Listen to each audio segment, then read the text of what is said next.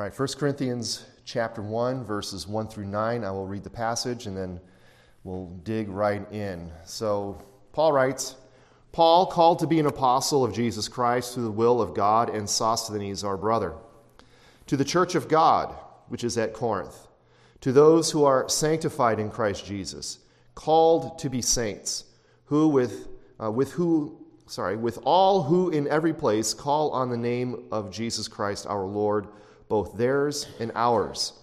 Grace to you and peace from God our Father and the Lord Jesus Christ.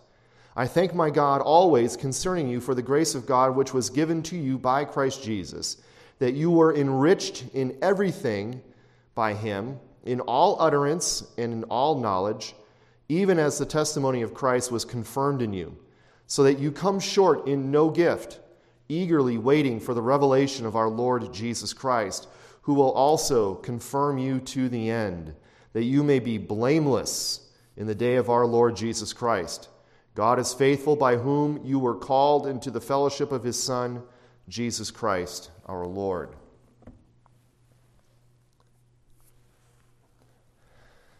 So, just a brief, uh, very brief recap last week, because we really didn't really, other than going over introductory material about the Church of Corinth, the letter, and everything we only kind of scratched the surface of the first couple of verses, looking at Paul, looking to whom he was writing. But we're beginning a new study through the book of 1 Corinthians. I don't know how long it'll take. Probably not as long as Romans, would be my guess, even though they're both 16 chapters long. Um, but, you know, as I said, we did look at some introductory matter regarding the letter last week. We looked at who wrote it, which is Paul. We looked at to whom, uh, it is to the church of God, which is in Corinth. We looked at when it was written, approximately 55 AD, near the end of Paul's second missionary journey, as he was on his way back to uh, Antioch, back to Jerusalem to take the uh, collection that he was collecting back there. And the why. And the why he wrote this letter was because he had received a report from someone's household named Chloe. This person, Chloe, she had more than likely she had a home church or a church in her home, and there were some in that household that sent a letter to Paul with a report speaking of some issues and problems that were going on in the church at Corinth. He also received a letter from the church as a whole itself asking some questions on things such as spiritual gifts, on things such as marriage and and um, abstinence from marriage, on things such as food offered to idols, on uh, how to worship properly, the Lord's Supper, resurrection. They had a whole bunch of questions, a whole list of questions. So Paul receives this report from Chloe's household, and he receives this letter from the Corinthian church asking a bunch of questions. So then Paul writes this letter to address both of those issues. So, as such, we said that 1 Corinthians is what is called an occasional letter. You know, and I said, I made the joke, not that it's sometimes a letter and sometimes it's not. It's, it's occasional in that Paul is writing to this specific church at this specific time to deal with these specific issues. So it's not a letter like Romans, which gives you sort of a broad scope of uh, Christian theology. It's not a letter like Ephesians, which gives you a broad teaching on the, you know, the, the doctrine of the church. It's a very specific letter dealing with very specific issues, but even because of that, it's still a letter that we could apply to ourselves in this day and age because the problems that are happening in Corinth happen to churches throughout the entire period of church history. And then, like I said, we looked at briefly the first two verses, and we're going to look at them again a little bit more today. So, as we go into this passage here, as we look at the first nine verses, it's a rather straightforward passage. It is, you know, Paul sends his greetings. He uses a typical first century mode of greeting in a letter. And then he gives some thanksgiving for them, how he thanks God for this church, for how God has blessed this church. So it's, it's really not that difficult of a passage, right? So we've got Paul introduces himself in verse 1. We have Paul addresses the church in verses 2 and 3. And then Paul thanks God for this church in verses 4 through 9. But even though it's a pretty standard uh, letter opening, epistolary opening, um, in it we see hints of some of the problems that are brewing under the surface in the Corinthian church that Paul is going to deal with. So he speaks, he kind of addresses some of these subjects in a very offhanded way in his greeting, in his uh, thanksgiving of the church. It's sort of like when you want to make a kid take medicine, right?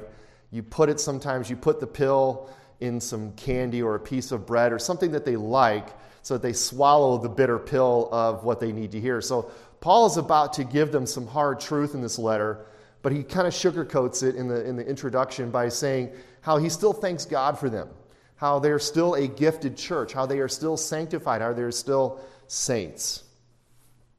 And this church was very blessed, very gifted, but they were also arrogant, they were also immature, and they had some wrong ways of thinking about certain things. Their, their background in pagan philosophy sort of informed how they acted in various situations in the church. We'll see this in regards to sexual immorality in chapters 5 and 6. We'll see this in regard to um, the spiritual gifts. We'll see this in regard to how they understood the resurrection. They didn't seem to have so much a problem with Jesus' resurrection as much as they had a problem with the resurrection of believers themselves. And Paul's like, you know, if you know, why would you have this problem? So he'll address that in chapter 15. So let's first look at verse 1 as we see Paul, who is a called apostle. Um, Again, very common in first century letter writing, you begin a letter by introducing yourself. And Paul begins by introducing himself in verse 1, where he says, Paul, called to be an apostle of Jesus Christ through the will of God, and Sosthenes, our brother. Now, this is now in, in and of itself, it's not an unusual greeting. Because if you were just to maybe skim through some of the other letters, you could see that's kind of how Paul, that's almost like his standard greeting.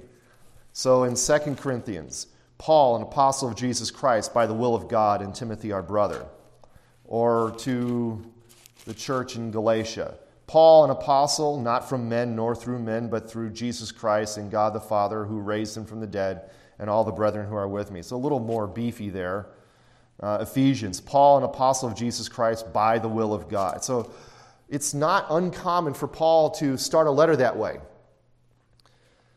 And we all know about Paul from the book of Acts, right? Paul was Saul the Pharisee. He was a student of the famed uh, Jewish rabbi Gamaliel. We learned that in Acts as well, uh, and in Galatians 2. Paul was a very zealous Jew. And in my notes, I have zealous in all capitals because that's how zealous he was. He was zealous.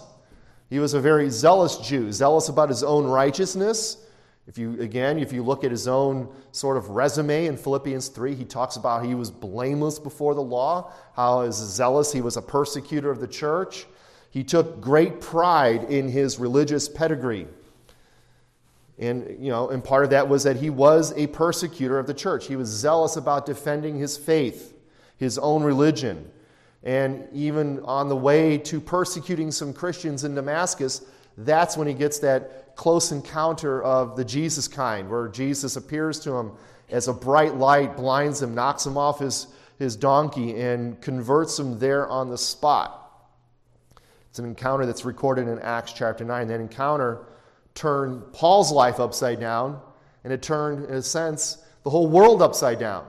Because that's one of the things that you see in the, later in the book of Acts, as Paul is preaching in, in Corinth and in Ephesus people complain. says, This man has turned the whole world upside down with his teaching. He was called an apostle. And all of that is contained in that phrase called to be an apostle of Jesus Christ through the will of God. And that word called, kletos, is, speaks of a summons, a royal divine invitation. But this is not one that you RSVP and you can say no. Okay, this was a you will be my apostle, and Paul is like, Okay, I will be your apostle. You don't say no to the great king. And again, if you think about it, if you read through Acts 9, if you, you, know, you, you can just ask yourself the question Did Paul really have any choice in this matter? As, as God or as the, as the risen Christ is speaking to, um, I forget the guy's name, the guy in, in Damascus where Paul has to go and, and seek refuge in that person is speaking, uh, Jesus is speaking to that person. And the Lord said to him, Go, for he, that is Paul, is a chosen vessel of mine to bear my name before Gentiles, kings, and the children of Israel. For I will show him how many things he must suffer for my name. So Jesus, speaking to this individual, says that Paul is a chosen vessel of mine. This is a man I have chosen, and I'm going to show him how many things he might suffer. No, how many things he may suffer. No, how many things he must suffer for my name's sake. As we said earlier and last week, there are things in this introduction that will hint at the problems that we will address through this letter. And the Corinthian church here, steeped in that kind of Greco Roman culture that they were in, uh, would expect great teachers to come with credentials. They'd have to come with letters of recommendation, they would have to come with some kind of curriculum vitae to show their accomplishments. And what better credentials can you have than to say that you were called to be an apostle by Jesus Christ Himself according to the will of God? And that phrase, the will of God, by the will of God, indicates that this apostolic call comes from the highest source available in the universe, the creator of all things. It is His will that Paul should have been an apostle. Again, consider how little Paul had control he had in Acts chapter 9. It wasn't like Jesus goes up to Paul on the road to Damascus and says, Hey, Paul, I don't know if you're not busy doing anything for the next few years, but would you mind being my apostle to the Gentiles? I, I think it might be, I think it might work. I think this might be a good idea. If you would, you know, would you consent to that? That's not how it happened. No, Jesus had to take this stubborn, arrogant, zealous Pharisee and break him in a sense. I mean, Paul's conversion is about as dramatic a conversion story as ever was told. I don't know if I've heard any conversion story like it, you know, and I don't think we should expect any conversion story to be quite like this. This was a very special occasion. And as I like to say, without Jesus' intervention in Paul's life, he would have remained a happy Pharisee, going around persecuting the church, and he would have been happy with that call in his life. So, Paul, in the very first words from his pen, is asserting his apostolic credentials to this church. He's giving his, his CV, his curriculum vitae, he's giving his bona fides to his church. I am an apostle of Jesus Christ, called by the will of God. Now, this was mentioned last week, but beginning in chapter 1, verse 10, and going all the way through chapter 6, verse 20, Paul will be addressing these issues, these concerns raised by them which are of the house of Chloe. You'll see that in verse 11, right?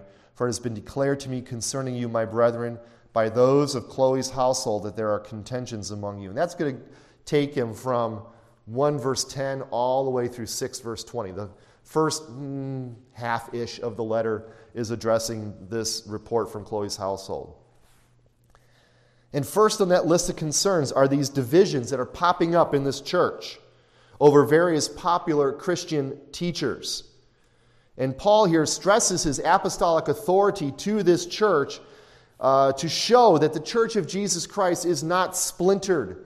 It is not something that is form, where you form certain cliques and certain uh, cults of personality over various teachers.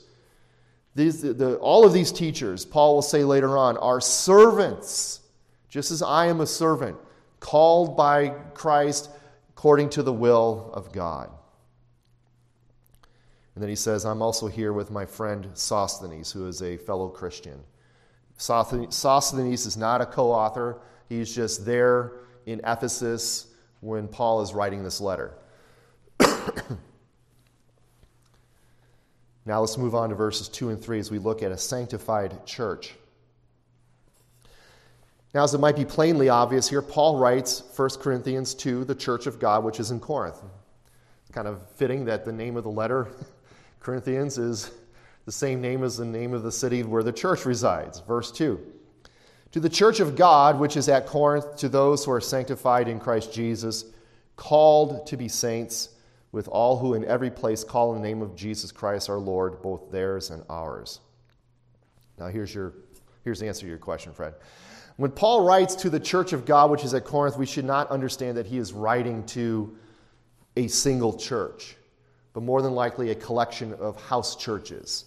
Okay, people met in various homes, Chloe's household, other people's homes.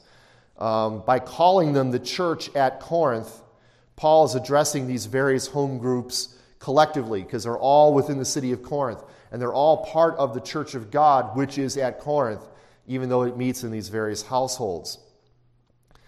Because at this time in history, the mid first century, 55 AD, give or take, the Christian movement is still not fully accepted in popular culture. And really, has it ever been fully accepted in popular culture? Probably not. But the Christian religion, the Christian faith, doesn't become accepted in the Roman Empire until the year 313 AD when the Edict of Milan is issued by Constantine the emperor. So you're talking that's over two, that's about 250, 260 years later that Christianity finally becomes something that is allowed in the empire. And it doesn't become the official religion of the Roman Empire until 380 AD under the Emperor Theodosius. So until that time, so you're still looking at 260 years, 320 years later, you're looking at a period of time where the church has faced you know, periods of intense persecution and periods of relative peace. I say relative peace meaning that you know, you don't see empire-wide persecution, but probably little pockets of it from in place to place. And in 55 AD, in the city of Corinth, which was a Roman colony, which was a very Greco Roman city, very, again, a very cosmopolitan city, a very a city that uh, had a lot of uh, industry, a lot of relig- other religions, a lot of uh, culture, you know, the arts, music, sports. It's, it really is a lot like any modern day big city. So, in a church in, in 55 AD in the city of Corinth, the church would meet in homes due to the general dislike and suspicion that Christians received at the hands of both Jews and Gentiles. You see, to the Jews, the Christians were considered, you were, you are a splinter group. You are not really, you know, you, you come from you know, Judaism, but you're not Jews. And to the Gentiles, they would look at the Christians and say, well, you, you don't worship the Roman gods? Well, you're atheists, which is kind of ironic that Christians would be considered atheists, but they were atheists because they did not worship the Roman gods, the Greek gods. So they would have received dis, uh, suspicion and dislike from both parties. Now, I want to focus on a few things in verse 2 that also hint at and foreshadow where Paul will direct his apostolic you know, laser beams throughout the rest of this letter. Notice he doesn't say to the church which is at Corinth. He says to the church of God which is at Corinth. The church is not the Corinthians church. It is not Paul's church. It is not Peter's church. It is not the church of Apollos. It is the church of God. It is God's church. And that word church in Greek, ecclesia, you know, a lot of people like to say, well, you've got the word ek, which means from, and you've got the word kleo, which means call, so it's the called out from the world people. Yeah, kind of. Really, the word ecclesia is used to translate a couple of uh, Hebrew words, kahal and edah, which just talk about the assembly. And, and the church really is the assembly of the people of God, the people of God assembled together to worship God. So, this is God's church. It is not Paul's church. Jesus is the one who promised to build the church. We don't build the church, we are the tools that God uses to build the church. You don't say, This hammer built this chair or whatever, this saw built this chair. You would say, I built this chair and I used this hammer, I used this saw, and I used these nails. So it's the same thing. We are the saw, the hammer, and the nails that Christ uses to build his church. So, part of combating the sectarianism that we're going to see here where we saw again in verse 11 that there are contentions among you or quarrels among you. Uh, part of combating this sectarianism and divisions is recognizing that this is God's church. God's church. And this is eminently ap- applicable to us today with the advent of denominationalism. You know, people say, look at how splintered the church is. How many denominations are there? I don't know. Hundreds, thousands? You know, they're, they're kind of, it feels like they're popping up all the time because you've got, you know, you know, Church of the Way of God, you know, you know, number one, and then you've got people who split off from that and form the Church of the Way to God, number two, and then you've got people from both that don't like either one. They form Church of the Way of God, Way to God, number three. You know, I mean, it, it seems like churches and denominations are popping up all over the place. Now, it's not that denominations are necessarily bad. In fact, they might be even necessary for people who have sort of the same theological views on worship and things to worship together, right? I mean, you wouldn't expect Baptists to worship together with Reformed people. We could do many things together, but not necessarily worship because we differ on certain things. We differ on church government, we differ on how baptism is applied to people in the church. So it's okay to have those splits where you have these theological uh, convictions. But having said that, we must not think that Emmanuel Reformed Church or the Reformed Church in the United States is the true church and that everyone else is just playing church. We're the Reformed and everyone else are just, well, you're just sort of, you know, you're pretenders. That's not how we should think because this is the church of God. Not the Reformed Church, not the Baptist Church, not the Presbyterian Church, the Episcopal Church, the Methodist Church. Pentecostal church, you know, the Assemblies of God church. We are the church of God. And note too how Paul says, with all that in every place call upon the name of Jesus Christ our Lord. And again, that's to tell these people in Corinth, you are part of a bigger collection of saints. It's not just your church is here in Corinth. But you are connected because you and everyone else who calls upon the name of the Lord, those who are in Berea, those who are in Philippi, those who are in Thessalonica, those who are across the Aegean Sea in Ephesus and Laodicea and Colossae, all who call upon the name of the Lord Jesus Christ. You are all interconnected. The church of Corinth needed to see themselves as part of this larger collection of saints they are one thread in this great tapestry that we see. And then again, that's something we need to be attentive to as well. We are not the true Christians, okay, just because we go to the Reformed Church.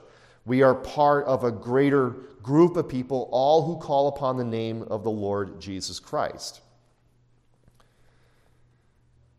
Now, this idea of seeing ourselves as part of a bigger picture, that's something I think at least Reformed and Presbyterian denominations, I think, get right.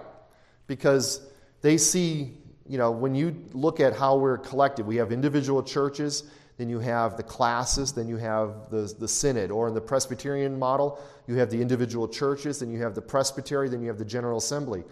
This idea sees like, as the individual church, you are part of a bigger collection, you know, so that the, the whole is greater than the sum of the parts. And as a collection, we can do things on a much larger scale than an individual church can do. And that, you know, there are some who don't hold to that sort of mode of how the churches should be organized. They only see the churches as individual. We are independent. Now we may work with other churches, but you know, we're sort of the self-contained, hermetically sealed church in this location. It's like how much can they do? And they may be able to do a lot. But if you have a group of four or five or 10 or a 100 or a 1,000 churches together, you could do so much more when you pool all these resources together. And that's what Paul is trying to get at here. You need to understand that you are called to be saints along with everyone else who calls upon the name of Jesus Christ our Lord. Another thing we noted last week and we'll expand on here, is that when Paul refers to the Corinthians as sanctified in Christ Jesus, called to be saints, that word sanctified and saints Those are English words that are used to translate two words that are they're related in the Greek language. You've got hagiadzo and hagios. That you know that those words carry two basic meanings. They can mean holy and pure, or it can mean set apart, hallowed for a sacred, not a secular or mundane use. And that's what Paul's using here. He's saying, look, you are the church of God here in Corinth. You are sanctified. God has set his seal upon you. The Holy Spirit resides in you. You have been made, in a sense, holy and set apart for God's use. You are saints. You are set apart. You are, you know, for God's specific purpose. Think about Exodus 3, right? Moses sees the burning bush, and the burning bush speaks to him. And the burning bush says to, to Moses, Take off your sandals because the ground you're standing upon is holy ground. Why was it holy ground? Because God was there. Exactly. Before God was there, was it holy ground? No. It was just ground, it was just dirt with a bush. God was there. He manifested himself there. It becomes holy ground. When God sets a seal upon us, we become, in that sense, holy. Not that we are morally and sinlessly perfect. That is the process of sanctification. But there is a sense in which when God sets a seal upon us, we are sanctified, we are set apart, we are called out of the world for God's special use. So, with all the problems that this church was going through, and it's going through a lot of problems, okay, this is a problem child right? We looked at it last week. Paul wrote more than likely at least four letters to this church because he mentions a letter that he previously wrote in chapter 5 verse 9 of 1 Corinthians and then in 2 Corinthians chapter 2 he mentions a tearful letter that he wrote.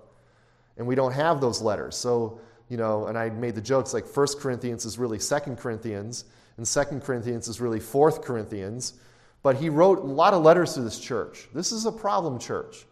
He spent 18 months with this church. And, you know, as I also mentioned last week, when you have multiple children, if you've got one child that's the problem child, guess what? That child will occupy probably most of your time because you, you're not too worried you know, when you have multiple children, you're not too worried about the children that obey you and, and do the, you know, everything right. You just tell them what to do, they do it. It's the one that you tell what to do and they go off and do something else or don't want to do it or do it wrong. That's the one you got to watch out for and you spend a lot of time with them.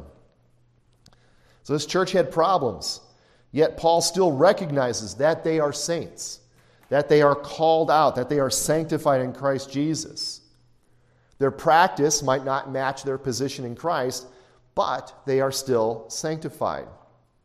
And that is a great comfort for you and for me because, like the Corinthian church, we, you and me, we are all works in progress, right? Some of us are further along than others, but we are all works in progress. We don't need to be perfect in this life because we can't be perfect in this life anyway. But we are still sanctified. We are still saints because the Holy Spirit resides in us. Then Paul closes in verse 3 his greeting with a standard greeting here grace to you and peace from God our Father and the Lord Jesus Christ. Now, we could examine this in great, minute detail, what it means that grace and peace come from God and from Jesus Christ. And I don't want to minimize this fact, but really, this is just a standard greeting. If you were to look at every one of Paul's letters, it would have almost exactly these same words. Doesn't mean that Paul is, you know, not, uh, you know, he's not sincere when he says these things. It's just that he's, he's just saying grace and peace to you. You know, welcome, hello, I'm Paul to the church in Corinth, grace and peace to you. It's a standard epistolary greeting. Um, but it is, you know, we could say, you know, that God is the source of all grace, right? Grace and peace from God our Father. So all grace, unmerited favor comes from God, and it's all rooted in our uh, relationship with Jesus Christ, in our union with Christ, in the life and work of Christ that peace that we have is rooted in that. So, grace and peace from God our Father and the Lord Jesus Christ. Well, now finally, let us look at a gracious God in verses 4 through 9. Another standard feature in Paul's letters is typically a section of thanksgiving and sometimes prayer. Um, like Ephesians, he's got some beautiful prayers in there. Um, but here we see in verse 4 I thank my God always concerning you for the grace of God which was given to you by Christ Jesus. And again, this is also something Paul says in almost every one of his letters. And again, he doesn't mean it insincerely. Paul, who exhorts us to pray without ceasing, right? Who continually uh, pray, he continually prays for his dear spiritual children. Whenever he's praying, he probably remembers, oh yeah, the saints at Corinth, they need prayer. So I, and he, but he's also very thankful to them as well. He is thankful for the grace of God that is mediated to them through Jesus Christ and that has been lavished on this fledgling church. And we're going to look at that in a moment here. Because Paul, here in verse 5, mentions just how they have been graced by God in Christ. That you were enriched in everything. Not enriched in some things, not enriched in one or two things, in everything by Him, God, in all utterance and knowledge, in all speech and in all knowledge. And that word enriched translates a word, ploutizo, which means to be made rich, to be fully furnished, to be richly equipped and enriched. And this Christian, this Corinthian church was enriched. Now it's also passive. They didn't enrich themselves. It was God who enriched them. And not just with material wealth, and we'll find this out later. They are a wealthy church. Okay? They are a very wealthy church. They have some, you know, very wealthy people in the church and they are uh, materially wealthy, but also with spiritual riches. They were an extremely gifted church. And it's evident, as we'll see when we get to chapters 12 through 14, how gifted this church was in the spiritual gifts. But when Paul says that they were enriched, it means that everything that's special about this group of Christians came from God. God enriched you. You're not special because you're Corinthians. You're special because God enriched you. If you want, you can turn there, but if you flip over a couple pages to 1 Corinthians 4, verses 7 and 8, this is Paul sort of concluding this section on the, the divisions in the church. But he says to them in verse 7 For who makes you differ from another? And what do you have that you did not receive? Right? Everything they have, they have received, and they received it from the hand of God. Now, if you did indeed receive it, why do you boast as if you had not received it?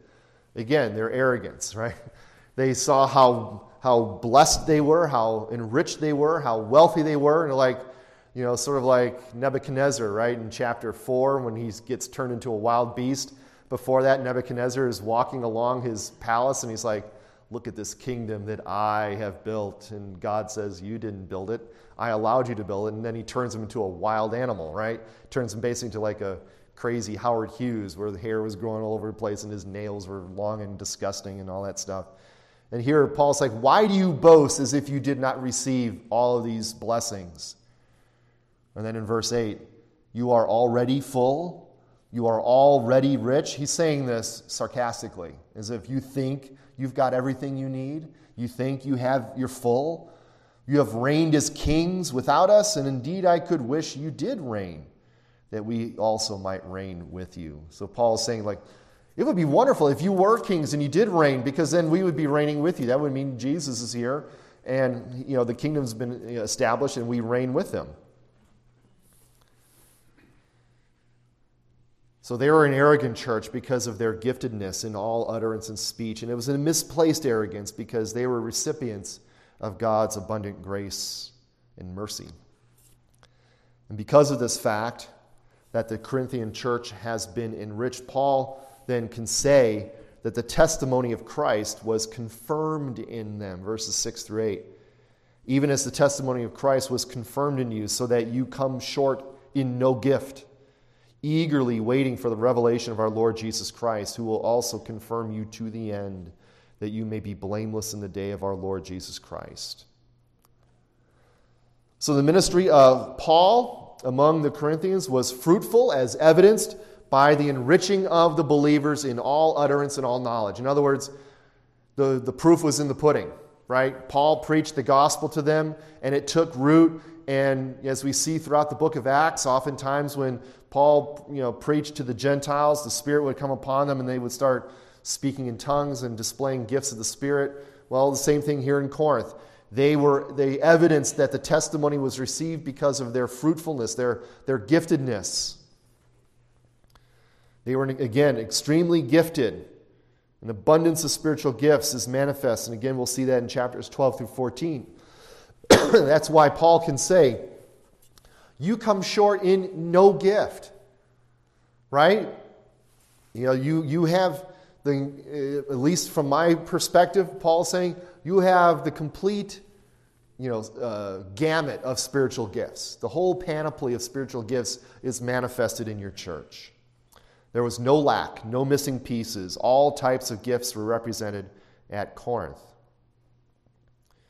And then Paul says in the last half of 7 there, verse 7, you are eagerly waiting the revelation of our Lord Jesus Christ. Now, when I read that, it kind of reminds me a little bit of Jesus' parable of the talents. Okay, it's a well known parable, it's in Matthew 25. I think it's in Luke somewhere. I don't know exactly the, the reference.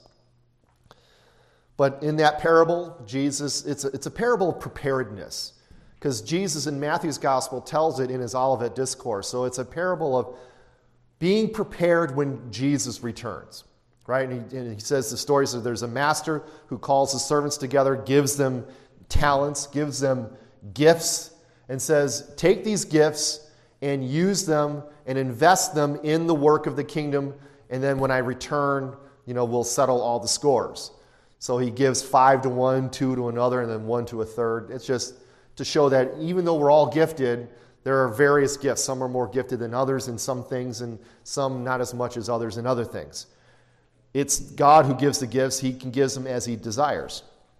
He goes away, and He returns after a long period of time. Now He's settling the accounts. And he calls the servants together. And the first two are like, Master, the gift you gave me has returned an investment. Here it is. I give back to you what, what, it, what this gift has made. And in the first two, he says, well, down, well done, thou good and faithful servant. Enter into the joy of your master. And then the third one says, says, Well, you are kind of a mean guy, and I took your gift, and I didn't want to lose it, so I buried it in the ground, and now here's your gift back.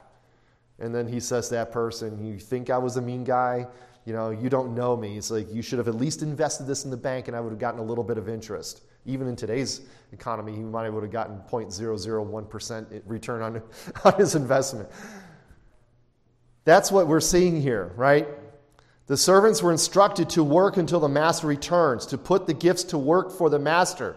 And the Corinthian church has been given many gifts. And Paul is saying here now, you are you ought to be eagerly awaiting the Lord it's sort of like a gentle rebuke to get the purpose and the use of these spiritual gifts right. The, your giftedness as a church is not so you can compare yourselves one to another and say, I have this gift, you don't, I'm a better Christian than you. No, it's to use that gift that the Lord gives you for the work of the church until the Master returns. And then in verse 8, Paul acknowledges that even though the Corinthians are an arrogant, immature collection of believers, Jesus will also confirm you to the end, that you may be blameless in the day of our Lord Jesus Christ. Again, we're all works in progress, right? We're all being formed and, and, and, and, you, and sanctified by the Lord Jesus Christ. And as Paul will say in Philippians, that work that God begins in you, he will be faithful to finish on the day of Christ's return. And it's comforting to know uh, at least for me at least, that if a church like Corinth, with all of its problems, can expect to be blameless on the day of the Lord Jesus Christ, then that, that's good news for you and me, right? It means that we too will be blameless on the day of the Lord Jesus Christ. We all may be works in progress, but like this Corinthian church, some of us might require a little more work than others. then Paul closes in verse 9. God is faithful, by whom you were called into the fellowship of his Son, Jesus Christ, our Lord. I love that phrase there. God is faithful, right? Be a great spot for an amen. God is faithful, right? Amen. Okay. God has called the Corinthians, He has called you, He has called me into the fellowship, the koinonia of His Son. Again, this harkens back to the idea that the church of God in Corinth and how we're all called to be saints, along with all who call upon the name of the Lord. Another reminder that the church of Jesus Christ is bigger than the church in Corinth, the church in Rome, the church in Philippi, the church in Thessalonica, the church of Emmanuel Reformed Church here in Sutton, the church of Hope Reformed Church here in Sutton, the RCUS. We are part of a larger communion of saints that encompasses people from every tribe, tongue, and nation, past, present, and future. So, as we bring this to a close, this greeting here sets up again a lot of themes that we're going to see now run throughout 1 Corinthians as we go on our journey, as we begin our journey here. And even though this letter is occasional, it is still very applicable for us here in the 21st century. Because the problems that are here in Corinth are not just specific to the church in Corinth, they are problems that churches everywhere face at, at all times, right? it's applicable here to us here in the 21st century because there are plenty of modern day churches that are that deal with internal strife that deal with well i like pastor so and so i don't like the other pastor or i like you know listening to this dude on the radio i don't really like the pastor at my own church or there's all kinds of immaturity at the church in, the, in, in any church and my prayer is that as we go through this letter that we allow the holy spirit to speak to us afresh as we read the, the verses, we go through these verses in this study throughout 1 Corinthians. So, next time, uh, not next week, next week is Mission Fest. So, next week, uh, we'll have Reverend Andrew Compton here. He'll be doing something for Sunday school. But in two weeks, the 24th, we'll uh, look at, we'll pick up in verse 10 and probably go through verse 17 as we look at the initial talking about sectarianism